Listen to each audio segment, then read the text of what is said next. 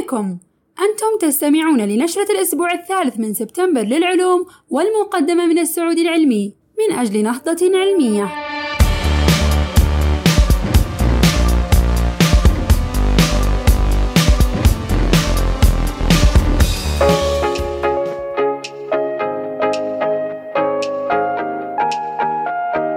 اكتشاف أحفورة تعود ل 500 مليون عام.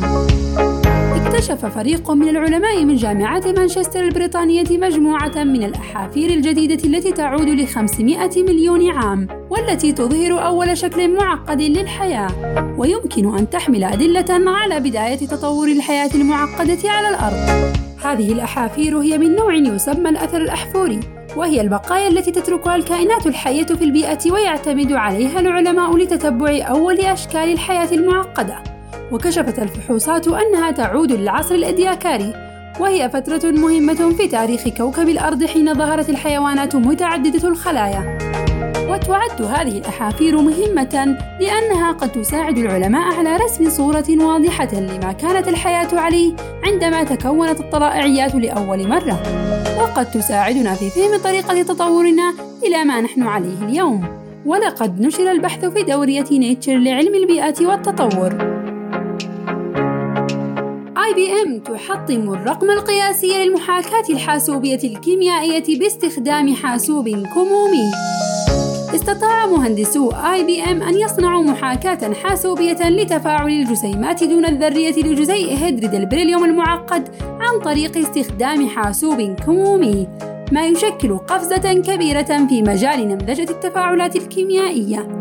واستخدم المهندسون حاسوب IBM الكمومي فائق التوصيل وعلى الرغم من أن جزيء هيدريد البريليوم يتكون من ذرتي هيدروجين وذرة بريليوم إلا أن هنالك تفاعلات معقدة تحدث بينها وهو أمر يصعب نمذجته في الحاسوب العادي أو حتى الخارق.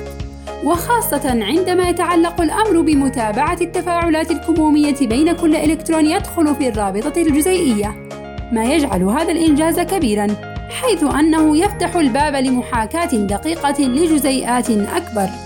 ولقد نشر البحث في دورية نيتشر. اكتشاف كوكب خارج المجموعة الشمسية يحتوي على أكسيد التيتانيوم في غلافه الجوي. اكتشف فريق دولي من العلماء من المرصد الأوروبي الجنوبي أن الغلاف الجوي لكوكب خارجي يدعى بواس 19 بي يحتوي على أول أكسيد التيتانيوم وهي أول مرة يرصد فيها هذا الجزيء في كوكب غازي عملاق.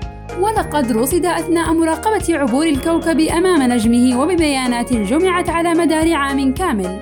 راقب العلماء هذا الكوكب باستخدام المنظار الكبير جدا ويقع هذا الكوكب المصنف من نوع مشتري ساخن على بعد 815 سنة ضوئية من الأرض. ويثير هذا النوع من الكواكب اهتمام العلماء لأنها تتواجد على مقربة شديدة من نجومها متحدية بذلك فهمنا السابق حول طريقة تكون الكواكب الغازية.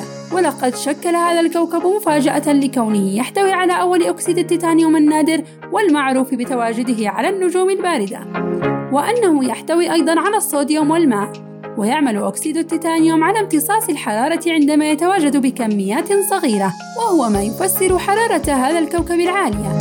ويمكنه أن يمنع الحرارة من مغادرة أو دخول المحيط الذي يغلفه عندما يتواجد بكميات عالية. إن هذا الاكتشاف خطوة جديدة في عملية البحث واستكشاف الكواكب الخارجية وسيمكننا من صنع نماذج أدق لغلافها الجوي. ولقد نشر البحث في دورية نيتشر الذكاء الاصطناعي يعيد صناعة الألعاب بعد مراقبة اللعب.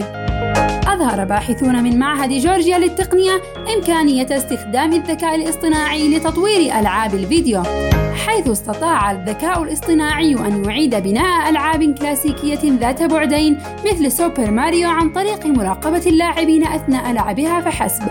وعلى الرغم من أن هذا الذكاء الاصطناعي لم يتعلم كل شيء من تلقاء نفسه، إلا أن قدرة تعلم إعادة صناعة الألعاب مختلفة عن قدرة أنظمة الذكاء الاصطناعي على اللعب، حيث زود هذا الذكاء بقاموس مفردات ومفاهيم أساسية خاصة مثل السرعات والارتفاع ليحلل ما يحصل أمامه.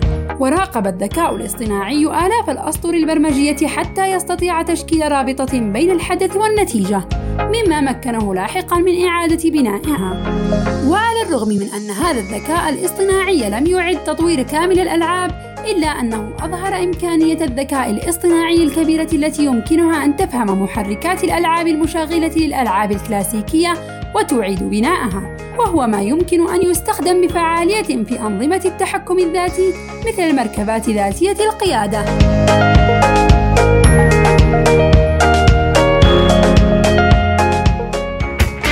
كنت معكم سلوان عامر من مجموعة السعود العلمي.